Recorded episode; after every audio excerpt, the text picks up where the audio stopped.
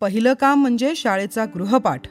दुसरं आपलं दुकान आणि मग वेळ राहिला तर खेळायचं. प्रवीणजींनी थोडी नाराजीनेच मान हलवली पण भाऊंचे त्यावेळचे विचार किती बरोबर आहेत हे त्यांना आणि त्यांच्या भावंडांना आज कळून चुकलंय. पूर्वी कर्जबाजारीपणामुळे भाऊंची त्या बाजारपेठेत नाचक्की झाली होती. पण हे नवीन आडत दुकान सुरू झाल्यानंतर भाऊंना तिथे चांगला मान मिळायला लागला. बाकी यशापयशावरच नेहमी मान मरातब अवलंबून असतो.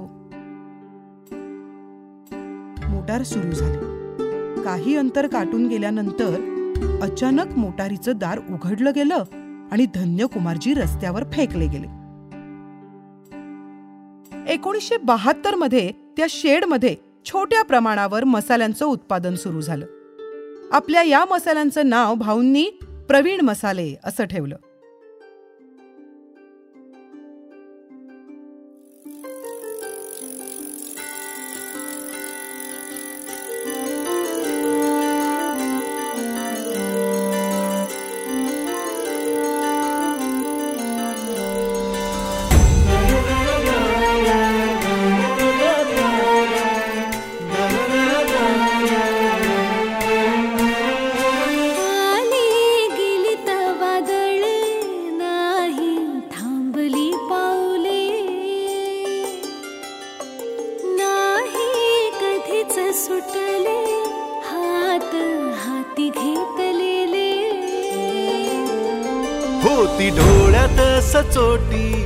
साथ होती सावलीची सुख झाली फुले विखारी उन्हाची. बिकट वाट यशाची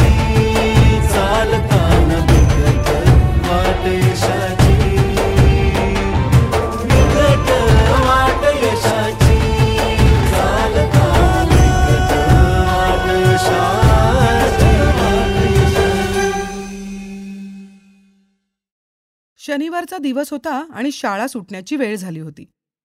मॉडर्न हायस्कूलच्या दाराशी भाऊ सायकल घेऊन उभे होते.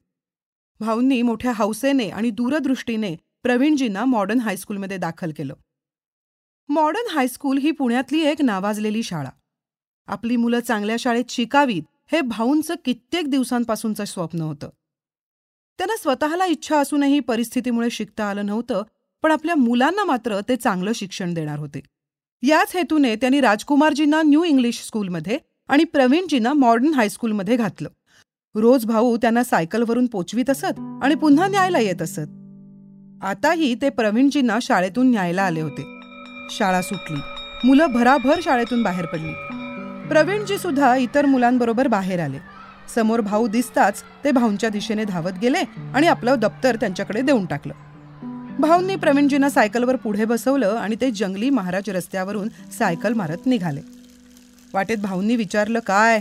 आज गृहपाठ दिला आहे का नाही? हो हो दिलाय ना. चांगला दोन दिवसांचा दिलाय. हो?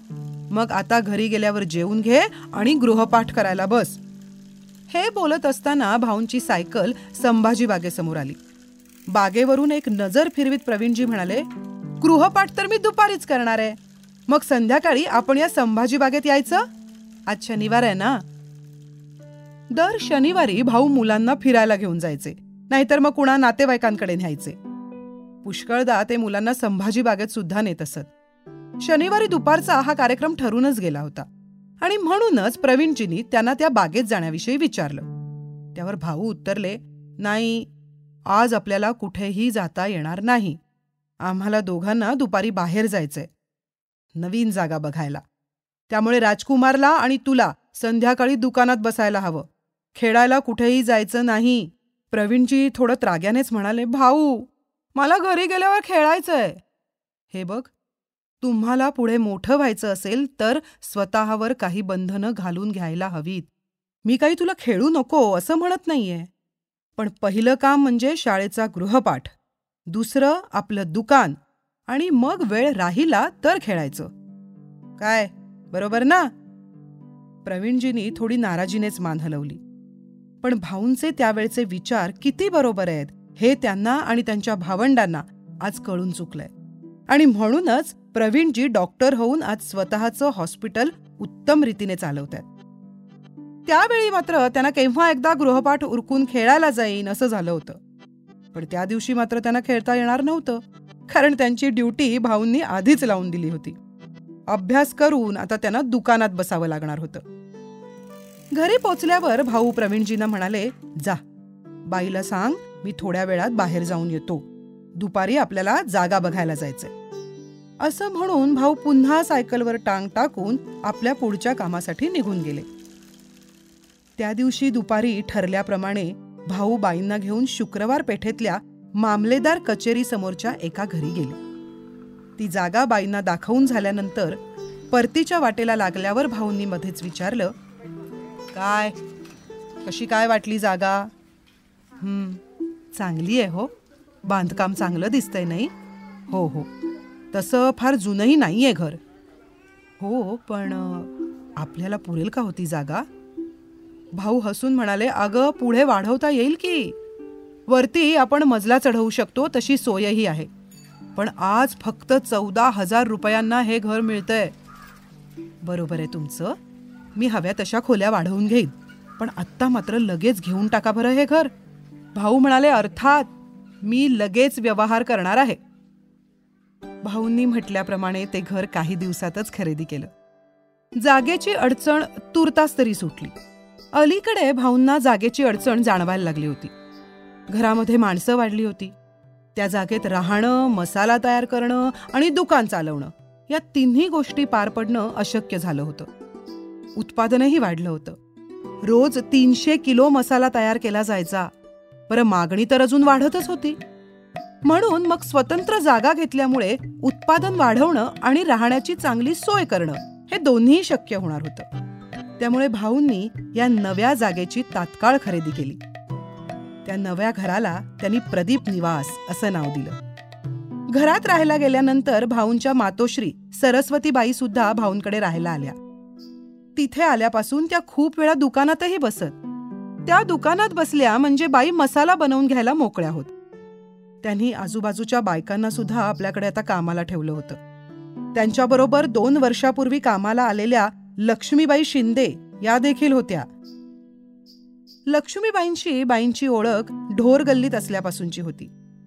त्यावेळी लक्ष्मीबाई आमच्या बाईंना वाटण वाटायला मदत करीत. प्रदीप निवासात राहायला आल्यापासून लक्ष्मीबाई तिथल्या जिन्याखाली राहायच्या. जिन्याखालच्या लक्ष्मीबाई म्हणूनच घरातली मंडळी त्यांना ओळखत. अतिशय शांत स्वभावाच्या लक्ष्मीबाईंवर सरस्वतीबाईंचा भारी जीव. सरस्वतीबाई त्यांना रात्री आपल्याजवळ झोपायला म्हणून बोलवून घेत. तेव्हापासून लक्ष्मीबाई आज तागायत आमच्याकडेच राहत आहेत त्याबद्दल कुणी त्यांना कधी विचारलं तर त्या म्हणतात आजकालच्या या व्यवहारी जगात अशी जिव्हाळ्याची माणसं कुठे मिळतील का? पूर्वी माझ्या मुलीच्या आजारपणात भाऊ मला लागतील तितके पैसे द्यायचे. एवढंच काय तर माझ्या मुलीचं लग्न देखील यांच्याच घरी झालं. यांच्या फॅक्टरीतल्या नोकरीचा राजीनामा दिल्यानंतर मला वीस हजार रुपये यांच्याकडून मिळाले. आता तर बाईंनी मला प्रेमानं त्यांच्या स्वागत बंगल्यावर ठेवून घेतलंय. त्यांची नातवंड सांभाळण्यात चांगला वेळ जातो. खरोखरच. आज आमच्या घरातली मुलं लक्ष्मीबाईंशिवाय राहत नाहीत. आज मुलांना लक्ष्मीबाईंशिवाय करमत नाही आणि त्यावेळी सरस्वतीबाईंना त्यांच्याशिवाय करमायचं नाही. प्रदीप निवासमध्ये आता माणसांचा राबता वाढला होता. कामगारांची संख्याही वाढली होती. व्यवसाय जोरात सुरू होता. बाईंनी त्यावेळी काही खोल्या वाढवायचं ठरवलं.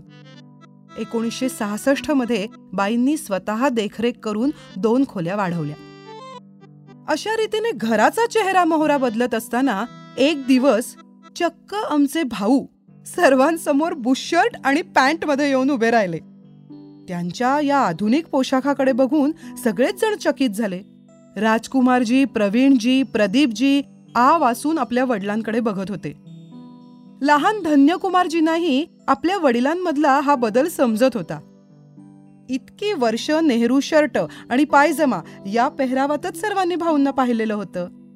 त्यामुळे आता हा नवीन पोशाख पाहून सगळ्यांनाच चुकल्या चुकल्यासारखं वाटलं.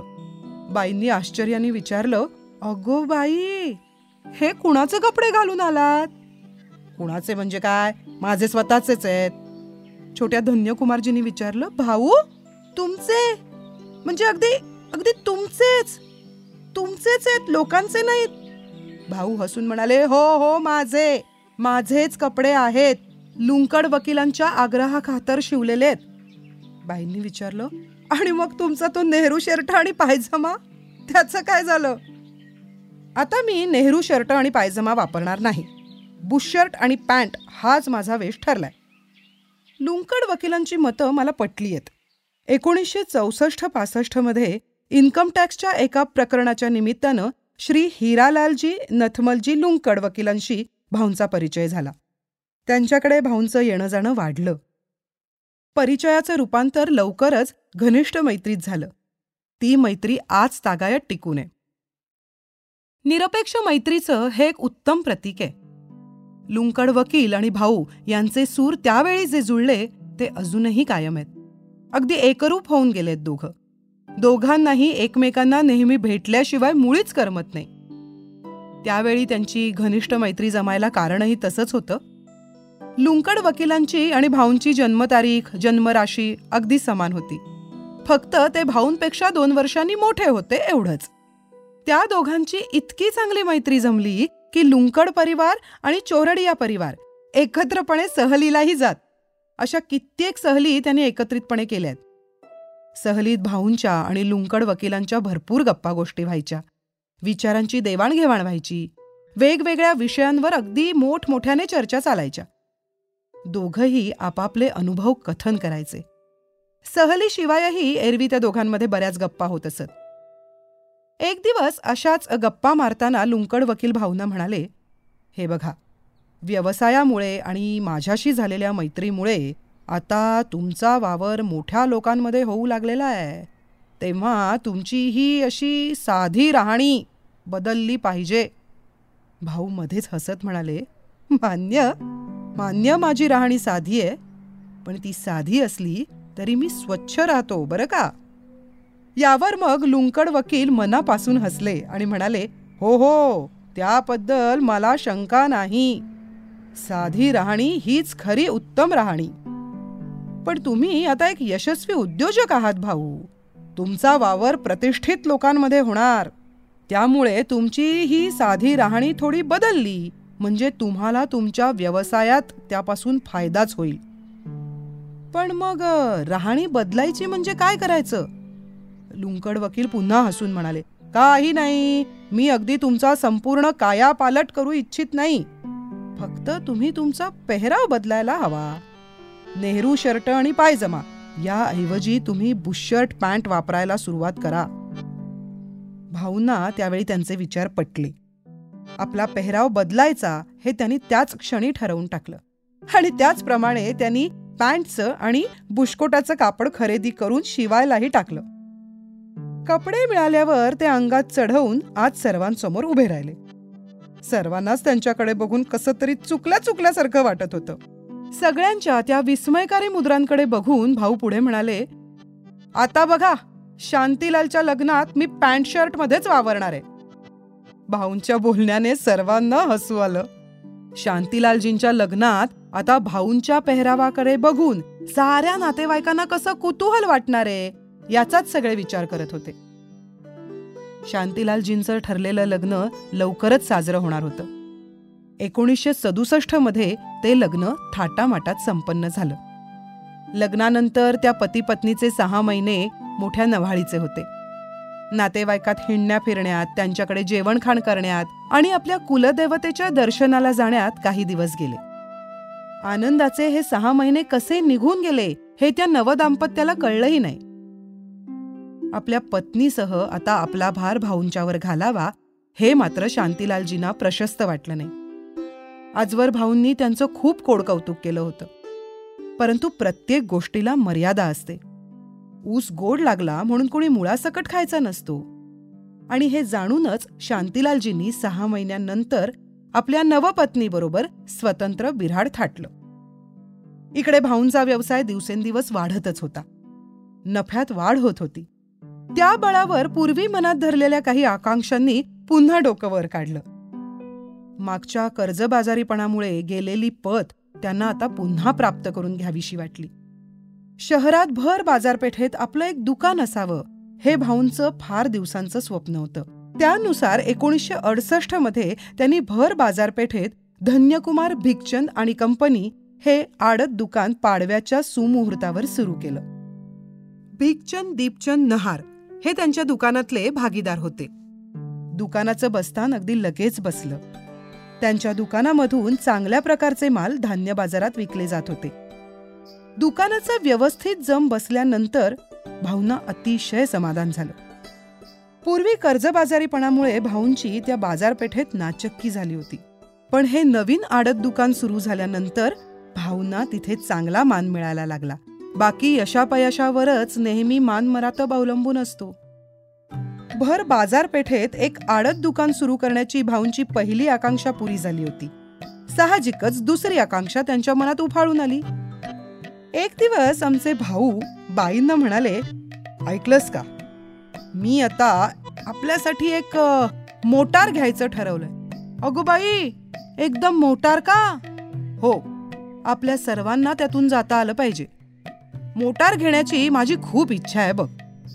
मी आजपर्यंत स्वतःसाठी दुसरं कुठलंही वाहन घेतलं नव्हतं. गावातल्या गावात सायकल आणि बाहेरगावी रेल्वे नाहीतर एस टी हा असाच प्रवास मी आजवर केलाय. हा प्रवास सुद्धा मी खिशाला परवडेल तसाच केला. आता आपल्याकडे पैसे साठलेत मग काय हरकत आहे मोटार घ्यायला? बाईंनी विचारलं अहो पण मोटार खरेदी करण्या इतपत पैसे हा हा भिवू नकोस. मी काही नवीन मोटार खरेदी करायला निघालेलो नाही. सध्या ते शक्यही नाही. आपल्याला एक जुनी अँबॅसिडर मिळतेय. हो का? आणि पैसे किती द्यायचे? अगं फक्त आठ हजार रुपये. आहे की नाही आपल्या आवाक्यातली? बाईंनी अगदी आनंदाने मांडू लावली. काही दिवसातच भाऊंनी एम एच पी सहाशे चोवीस ही अँबॅसिडर घरी आणली. स्वतःची मोटार आलेली पाहून बाईंना आणि मुलांना साहजिकच खूप आनंद झाला. किती बिकट परिस्थितीतून हिमतीने ते वर आले होते. बाईंना आपले जुने दिवस आठवायला लागले. त्यांचे डोळे पाण्याने भरून आले. भाऊ म्हणाले अग काय झालं? कसला विचार करतेयस एवढा? काही नाही हो. बघा ना आपल्या घरात गाडी आली. खरंच वाटत नाहीये. अगं बाई हे तर काहीच नाही. अजून आपल्याला खूप काही करायचंय खूप काही मिळवायचंय. हे बघा पुढे काय होईल ते होईल. पण आज माझ्या दारात गाडी आली आहे ना याचं मला फार समाधान आहे. त्यावेळी भाऊ म्हणाले आता ही गाडी घेऊनच आपण मोहनलालजीच्या लग्नाला जायचं. एकोणीसशे एकोणसत्तर साली भाऊंचे सर्वात धाकटे बंधू मोहनलालजी यांचं लग्न ठरलं होतं. लवकरच तो लग्न समारंभ पार पडणार होता. भाऊ पुढे म्हणाले बघ हा शांतीलालजीच्या लग्नात माझ्या अंगावर पॅन्ट आणि बुश शर्ट असा नवा पेहराव आला आणि आता मोहनलालच्या लग्नात आपल्या घरात नवीन गाडी आली आहे. भाऊंच्या या बोलण्यावर बाई समाधानानं हसल्या. अँबॅसेडर गाडीचा आता सर्वांनाच उपयोग व्हायला लागला. इतरांबरोबरच धन्यकुमारजींना शाळेत ने आण करण्यासाठी सुद्धा गाडी वापरली जाऊ लागली. त्याआधी त्यांना घरच्याच मालवाहू रिक्षानं शाळेत नलं जायचं. कित्येक वेळा भाऊ त्यांना सायकलवरून शाळेत पोचवत असत. पण आता गाडी आल्यामुळे धन्यकुमारजींची चांगलीच सोय झाली होती. बाई किंवा आई त्यांच्याबरोबर शाळेत जायच्या. त्यावेळी धन्यकुमारजी तिसरीच शिकत होते. त्यामुळे जाताना त्यांना बरोबर कुणीतरी लागायचं. त्या दिवशीही नेहमीप्रमाणे धन्यकुमारजींना नेण्यासाठी गाडी सज्ज झाली. बाई त्यांच्याबरोबर होत्याच. मोटार सुरू झाली. काही अंतर काटून गेल्यानंतर अचानक मोटारीचं दार उघडलं गेलं आणि धन्यकुमारजी रस्त्यावर फेकले गेले. मोटारीचं दार नीट न लागल्याने हा अपघात घडला. धन्यकुमारजी रस्त्यावर फेकले गेल्यानंतर ड्रायव्हरनं ताबडतोब मोटार थांबवली. बाई बाहेर पडून धावतच त्यांच्यापाशी गेल्या. धन्यकुमारजी गुडघा धरून रडत होते. पायाला हातही लावू देत नव्हते. प्रसंगावधान राखून बाईंनी त्यांना त्याच मोटारीतून ताबडतोब संचेती हॉस्पिटलमध्ये नेलं. त्यांच्या पायाला आणि गुडघ्याला फ्रॅक्चर झालं होतं. लगेचच प्लास्टर घातलं गेलं. बाई नंतर त्यांना घेऊन घरी आल्या. भाऊंना जेव्हा हा सर्व प्रकार समजला तेव्हा ते ताबडतोब घरी आले. धन्यकुमारजींच्या कपाळावरून हात फिरवीत म्हणाले असं कसं झालं रे? बाईंनीच त्यांना मग सारी हकीकत सांगितली. भाऊ पुढे म्हणाले इथून पुढे जपून राहत जा हा. वेळ कधी सांगून येते का? बाई म्हणाल्या होय हो. आता बरेच दिवस प्लास्टरमध्ये जाणार. भाऊ म्हणाले ठीक आहे. आता झालं ते झालं. आता त्यावर फार विचार करत बसण्यात काहीही अर्थ नाही. धन्य कुमारजी मात्र रडवेलेल्या सुरात म्हणाले पण मग मला आता किती दिवस खेळता नाही येणार? भाऊंनी समजावलं हे बघ आता बरेच दिवस तुझा हा पाय प्लास्टरमध्ये राहील. त्याला आता इलाज नाही. तेव्हा सध्या तरी थोडे दिवस तुला नाही खेळता येणार. मग त्यांना धीर देत भाऊ पुढे म्हणाले पण तू बरा झालास की आपण वानवडीला जाऊ पतंग उडवायला. थोडं हसून धन्यकुमारजी म्हणाले आणि आम्हाला क्रिकेटचं सामान सुद्धा तुम्ही आणून द्यायचं. धन्यकुमारजींच्या केसातून हात फिरवीत भाऊ म्हणाले देईन हो नक्की देईन. तुम्हा चौघांसाठी क्रिकेटचं साहित्य आणून देईनच शिवाय तुम्हाला खेळायला जागा सुद्धा करून देईन. पण सध्या काही करायचं नाही. बरोबर? बरोबर. आता आधी बरं व्हायचं.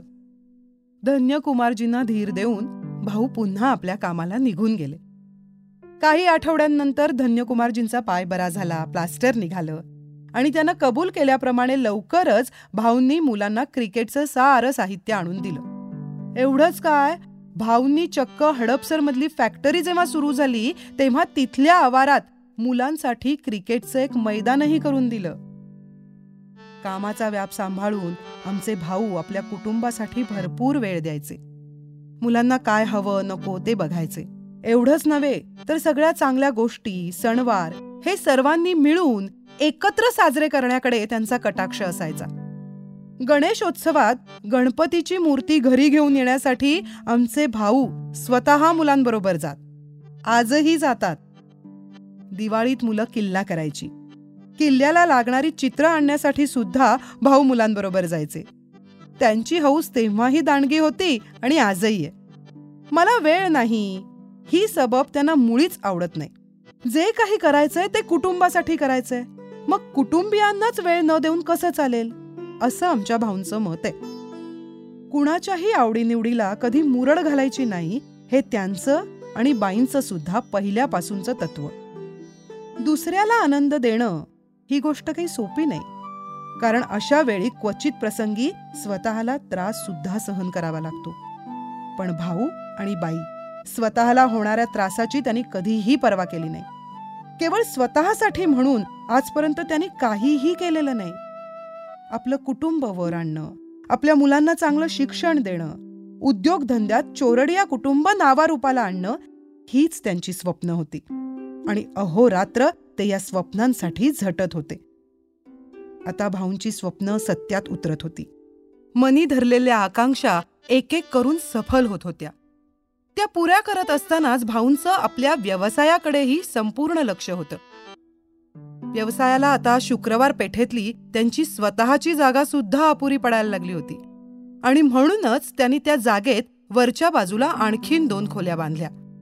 खालच्या भागात पुढे दुकान आणि मसाला तयार करण्याची जागा आणि तिथेच मागच्या बाजूला स्वयंपाकघर आणि एक खोली. एवढी जागा आधीपासून होतीच. आता वरती आणखी दोन खोल्या वाढवल्यामुळे मसाला कुटायला भरपूर जागा मिळू लागली. पण कालांतरानं तीही जागा अपुरी पडू लागली. आता फक्त मसाला तयार करण्यासाठीच वेगळी अशी एक जागा हवी असं भाऊंना वाटू लागलं. त्यामुळे भाऊंनी मिश्रीलालजींजवळ हा विषय काढला. तेव्हा मिश्रीलालजी म्हणाले खरंय भाऊ. तुम्ही म्हणता त्याप्रमाणे तुम्हाला मसाल्याच्या फॅक्टरीसाठी एक वेगळी जागा आवश्यक आहे. चला लवकरच आपण जागा बघायला सुरुवात करू.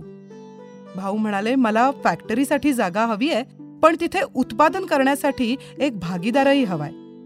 एकट्यानं फॅक्टरी उभी करणं सध्या तरी मला शक्य नाही. मिश्रीलालजी म्हणाले भागीदाराचं आपण नंतर बघू. पण आधी फॅक्टरीसाठी जागा तर मिळू दे. भागीदार मिळू शकतो. जागा मिळणं अवघड जातं. मिश्रीलालजींचं बोलणं भाऊंना पटलं. लगेच त्यांनी जागेचा शोध सुरू केला. कासारवाडी आणि हडपसर ह्या भागात ते दोघं खूप हिंडले. हडपसरच्या औद्योगिक वसाहतीतली चार हजार चौरस फुटांची एक जागा त्यांच्या पसंतीस उतरली. काही दिवसातच मिश्रीलालजींच्या मदतीनं वालचंद संचेती हे भागीदारही भाऊंना मिळाले. त्या दोघांनी हडपसरमधली ती जागा खरेदी केली आणि एकोणीसशे सत्तरमध्ये मसाला उत्पादनाची त्यांची फॅक्टरी सुरू झाली. त्या अगोदर फॅक्टरीला काय नाव द्यावं यासंबंधी घरी चर्चा झाली. कोणतंच चांगलं नाव कुणाला सुचेना. त्यामुळे एक दिवस भाऊंनी आणि संचतींनी या दोघांनी मिळून समर्पक नाव सुचवण्याकरता चक्क वर्तमानपत्रातून एक जाहिरात दिली आणि त्यासाठी एक बक्षीसही ठेवलं. अर्थातच त्याला उत्तम प्रतिसाद मिळाला. त्या नावांमधून मग सर्वानुमते रुचिराज हे नाव निवडलं गेलं. रुचिराज या फॅक्टरीमधली यंत्रसामुग्री जमवणं जागेचं बांधकाम करणं यामध्ये जवळपास एक वर्ष गेलं. आणि मग एकोणीसशे एकाहत्तरमध्ये विशाल सह्याद्रीचे संपादक अनंतराव पाटील यांच्या शुभ हस्ते या फॅक्टरीचं उद्घाटन झालं. व्यवसायाची घडी आता व्यवस्थित बसल्यानंतर भाऊ आणखी उमेदीनं कामाला लागले. कुठेही थांबायचं नाही किंवा आहे त्यावर संतुष्ट राहून पुढे काही करायचंच नाही असं भाऊंनी कधीच केलं नाही. व्यवसायात आपली जास्तीत जास्त प्रगती कशी होईल याच्याकडेच नेहमी त्यांचं लक्ष असायचं. आपल्या स्वभावानुसार एकोणीसशे एकाहत्तरमध्ये त्यांनी हडपसरमध्येच जयकुमार उत्तमचंद पोकर्णा यांच्याकडून आठशे चौरस फुटांची एक बांधलेली शेड पंचेचाळीस हजार रुपयांना विकत घेतली. सुरुवातीला त्यांनी पोकर्णा यांना वीस हजार रुपये दिले. नंतर तीन महिन्यांनी उरलेले पंचवीस हजार रुपये दिले. एकोणीसशे बहात्तरमध्ये त्या शेडमध्ये छोट्या प्रमाणावर मसाल्यांचं उत्पादन सुरू झालं. आपल्या या मसाल्यांचं नाव भाऊंनी प्रवीण मसाले असं ठेवलं. या प्रवीण मसाल्याला आज देशातच नव्हे तर परदेशातही मोठ्या प्रमाणावर मागणी आहे. आज प्रवीण मसाला सर्वात अग्रेसर बनलाय. या छोट्या फॅक्टरीत सुरुवातीला फारशी यंत्रसामुग्री नव्हती. पंधरा वीस कामगार कामाला होते हातानच ते मसाला कुटायचे. अशा तऱ्हेने वयाच्या केवळ बाराव्या वर्षी भाऊंनी कुटुंबाचा आणि व्यवसायाचा भार स्वतःच्या खांद्यावर घेतला होता. त्यासाठी अहोरात्र कष्ट उपसले होते. आलेल्या संकटांशी यशस्वी मुकाबला केला होता आणि आता ते इथपर्यंत येऊन पोहोचलेत. दारोदारी हिंडून मसाला विकणारा एक साधा माणूस आता फॅक्टरीचा मालक बनला होता. भागीदारीत का होईना त्यानं आपली एक फॅक्टरी उभी केली होती. आता पुढच्या काळात त्याला भागीदारावरही अवलंबून राहावं लागणार नव्हतं. एके दिवशी दुपारी प्रदीपजी घरात रडत बसले होते. बाई त्यांची समजूत घालत होत्या. एवढ्यात भाऊ फॅक्टरीतून घरी परतले. प्रदीपजींना रडत बसलेलं पाहून त्यांनी विचारलं काय रे? रडायला काय झालं? बाईंनीच मग उत्तर दिलं अहो गोपाळ हायस्कूलमध्ये प्रवेश घेतल्यामुळे रडतोय तो. प्रदीपजींचे दोघे बंधू दुसऱ्या मोठ्या शाळांमधून शिकत होते. त्यामुळे प्रदीपजींनाही तशाच शाळेत जायचं होतं. परंतु गोपाळ हायस्कूलमध्ये प्रवेश घेतल्यामुळे ते फार नाराज झाले होते. भाऊ त्यांना धीर देत म्हणाले हात तिच्या. एवढ्यासाठी का तू रडतोस? तुला मॉडर्न हायस्कूलमध्ये जायचंय ना? ठीक आहे मी बघतो काय करायचं ते. दुसऱ्याच दिवशी भाऊंनी त्या शाळेत जाऊन प्रोग्रेसिव्ह एज्युकेशन सोसायटीचं आजीव सदस्यत्व घेतलं आणि प्रदीपजींसाठी त्या संस्थेच्या मॉडर्न हायस्कूलमध्ये प्रवेश मिळवला. घरी आल्यावर ते प्रदीपजींना म्हणाले काय? झालं ना मनासारखं? हो हलकेच हसून प्रदीपजी म्हणाले. भाऊ पुढे म्हणाले अरे एखादी गोष्ट मिळाली नाही म्हणून एवढं रडायचं कशासाठी? रडून का ती गोष्ट मिळते? त्यासाठी प्रयत्न करायला हवेत. प्रदीपजींनी मान डोलावली.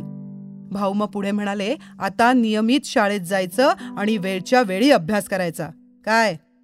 हो पण अजून शाळा सुरू व्हायची आहे ना. मुंबईहून आल्यावर अभ्यास करीन. पण पुस्तकं तर आणली आहेत ना? आणि मुंबईला तुला कुठे जायचंय? मग भाऊंच्या जवळ येऊन प्रदीपजी म्हणाले भाऊ उद्या तुम्ही मुंबईला जाणार आहात ना? मिरचीच्या खरेदीला? मी पण येणार तुमच्या बरोबर. प्रदीपजींनी थोडा हट्टच धरला. त्यावर भाऊ उत्तरले ठीक आहे. पण मुंबईहून आल्यावर मात्र अभ्यासातच लक्ष द्यायचं. प्रदीपजी म्हणाले हो हो देईन. पण मुंबईहून मला स्केच पेन्स सुद्धा आणायची आहेत लोहार चाळीतून. भाऊंनी पुन्हा एकदा हसत हसत होकार दिला. आणि मग दुसऱ्याच दिवशी सकाळी भाऊ प्रदीपजींना घेऊन मुंबईला रवाना झाले.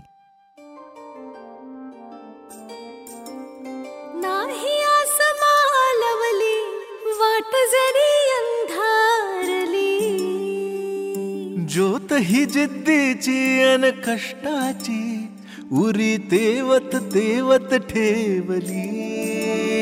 बोट स्वप्नाचे धरुनी दिसरातीचा करुनी माती मादिरो जमाली विजय आकाशाची। बिकट वाट यशाची चालताना बिकट वाट यशाची। बिकट वाट यशाची चालताना बिकट वाट यशाची वाट यशाची। बिकट वाट यशाची ही सेतू पॉडकास्टची निर्मिती आहे. अशाच उत्तमोत्तम गोष्टी ऐकण्यासाठी आम्हाला नक्की फॉलो करा. तसंच हा एपिसोड तुम्हाला कसा वाटला हे नक्की कळवा. लेखिका सौ मधुबाला चोरडिया. अभिवाचन लीना भागवत. दिग्दर्शन मुक्ता बाम. निर्माता तेजस गोखले. पार्श्वसंगीत तन्मय भिडे. संकलन ऋषिकेश अरगडे. ध्वनी यश लोणकर. रेकॉर्डिंग सुमित आणि डॉन स्टुडिओज पुणे. शीर्षक गीत आणि गीतकार वैभव देशमुख. संगीतकार सारंग कुलकर्णी. गायन प्रियांका बर्वे आणि सारंग कुलकर्णी.